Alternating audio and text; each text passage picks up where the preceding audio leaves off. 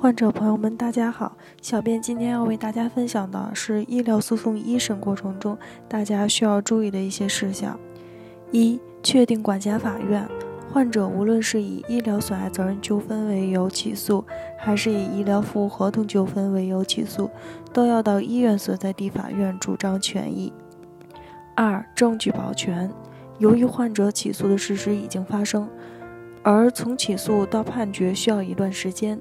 所需的证据可能会由于没有及时的收集而被人为或客观的原因破坏，于是为了维护患者的合法权益，需要采取一定的措施，将可能灭失或以后难以取得的证据保存下来，这就是证据保全。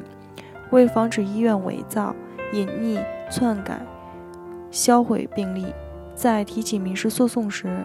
患者应该向法院提出或委托律师提出证据保全和调取申请。三、医疗损害鉴定。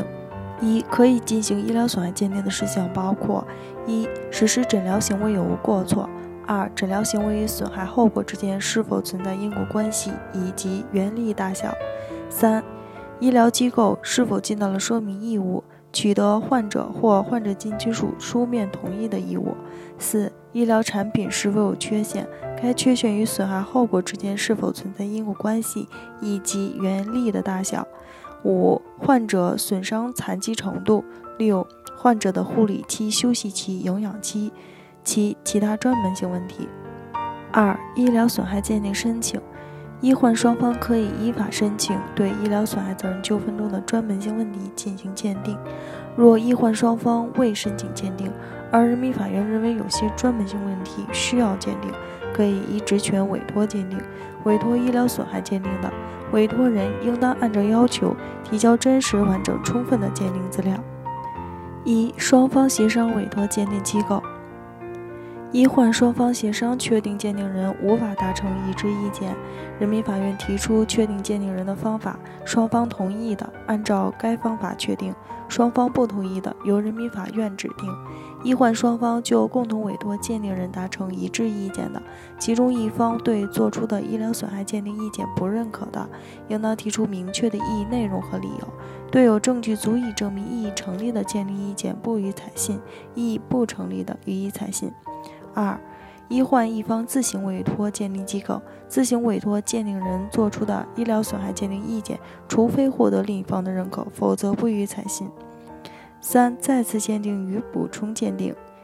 一、医患一方对人民法院委托的鉴定部门作出的鉴定结论有异议，申请重新鉴定的，必须提出证据对下列情形进行证明：一、鉴定机构或者鉴定人员不具备相关的鉴定资格。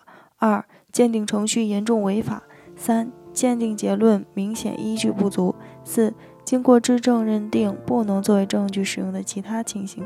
对于医患双方当事人，一方自行委托有关部门作出的鉴定结论，另一方当事人只要有足够的证据，人民法院支持其反驳并申请重新鉴定的请求。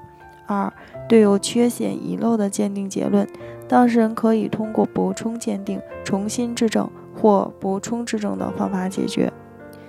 北京伊顿健康汇聚了国内外知名的医疗专家、法律专家、司法鉴定专家、法医专家，为客户提供第三方医疗评估，判断诊疗行为是否规范、合理、合法，同时为客户提供病历封存、专家辅助出庭人服务。帮助客户维护自己的合法权益。如有需要，请咨询我们的热线：四零零零六七二五七二。